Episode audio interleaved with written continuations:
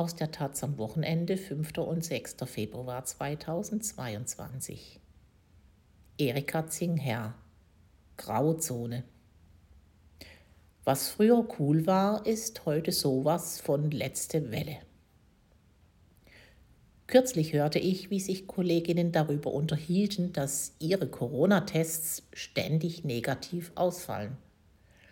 Bei manchen dockt das Virus einfach nicht an, sagte die eine. Die andere verstand nicht. Warum infizieren sich alle um sie herum mit Corona, nur sie bleibt verschont? Ich glaube, in ihren Aussagen eine Sehnsucht vernommen zu haben. Danach endlich auch mal ein positives Ergebnis zu haben, dazu zu gehören, mitreden zu können. Über Symptome. Fieber hatte ich nur am ersten Tag, danach ein bisschen Schnupfen. Langeweile in der Quarantäne, am vierten Tag habe ich zum ersten Mal meine Tastatur sauber gemacht, kommt man sonst nie zu. Und heimliche Regelbrüche. Habe beim Müll rausbringen noch die Runde um den Block dran gehangen. Omikron ist zu einer mystischen Figur geworden. Denn obwohl es hieß, dass sich die Hälfte Europas bald mit dieser Virusvariante angesteckt haben wird, ist nichts mehr sicher. Menschen, die berichten, eigentlich nur im Homeoffice gearbeitet zu haben, stecken sich plötzlich an. Und andere, die leben, als gäbe es kein Corona, umgeht das Virus. Was früher cool war, gesund sein, ist heute so was von letzte Welle.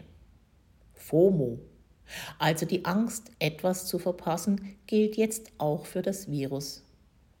Routiniert wünscht man fast täglich Neuinfizierten gute Besserung und schaut sich den eigenen Schnelltest jedes Mal ganz genau an. Zeichnet sich da nicht doch ein zweiter Strich ab? Bitte, bitte? Ich weiß nicht, ob das schon der nächste Schritt nach Fatalismus ist. Quasi die übersteigerte Form der Omikron-Sehnsucht gesunder und geimpfter Menschen. Silvester sollte ich eigentlich mit meiner Mutter und meinem Bruder in Russland verbringen, bei der Verwandtschaft. Dann kam alles ganz anders. Wir mussten frühzeitig abreisen.